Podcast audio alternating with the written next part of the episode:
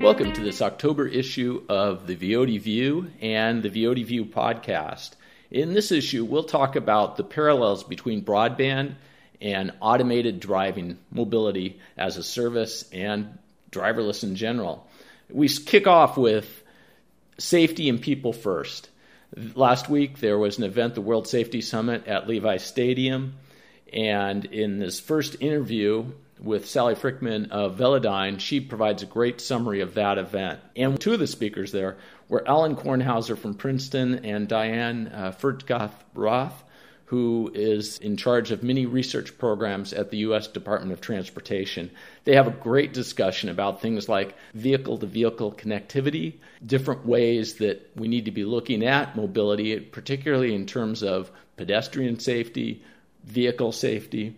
Let's talk a little bit about broadband and how it's matured. And this next interview with Chris Lammers of Cable Labs, he talks about 10G, the fact that we're talking about 10 gigabit speeds over local networks over that last mile is something, but it goes beyond that because security plays into it, uh, latency, reliability, things that when you're first launching, it's sometimes challenging to focus on that because it's hard enough just to get the basics done. But the fact that they're moving on to include these other things as part of a new standard or sets of standards is, is indicative of where the industry is going. And where the industry is going in a couple weeks will be to Calix Connections.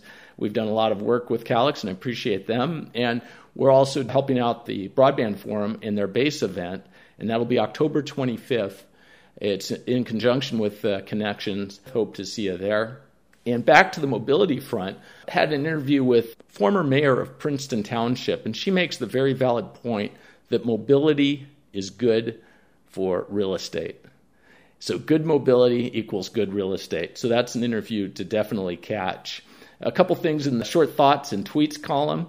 Inspiring interview with the founder of Yolk Station. They're making what they call the solar cow it's primarily going to third world countries. It really is an interesting way to provide parents with an incentive to send their kids to school instead of laboring in the field. Tom Bamonte points out that the University of Iowa, Iowa State, and the Iowa Department of Transportation were awarded a grant from the U.S. Federal Department of Transportation that will see testing of autonomous vehicles in Iowa and, more importantly, ways to reduce deaths. Approximately 50% of the deaths that happen because of vehicles happen in rural areas. So there's a huge opportunity there, and uh, those great institutions in Iowa will be doing research to figure out how to uh, make mobility safer through automation. And speaking of automation in rural areas, one of the things I wish I would have seen directly with my own eyes was GUS. And GUS is the Global Unmanned Spray System.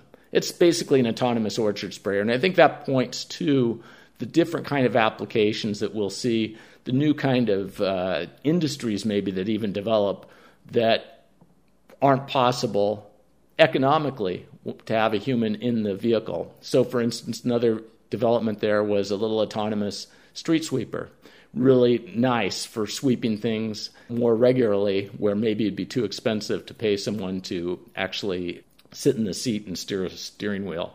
And speaking of steering wheels, the final interview is with Larry Burns, noted author and researcher and industry expert because he's actually been in the industry working as head of GM's R&D, consultant to Waymo on the board of director of Peloton Technologies and he talks about the tipping point and what it'll take to tip things from today's manual driving to one in which the machines do the driving for us.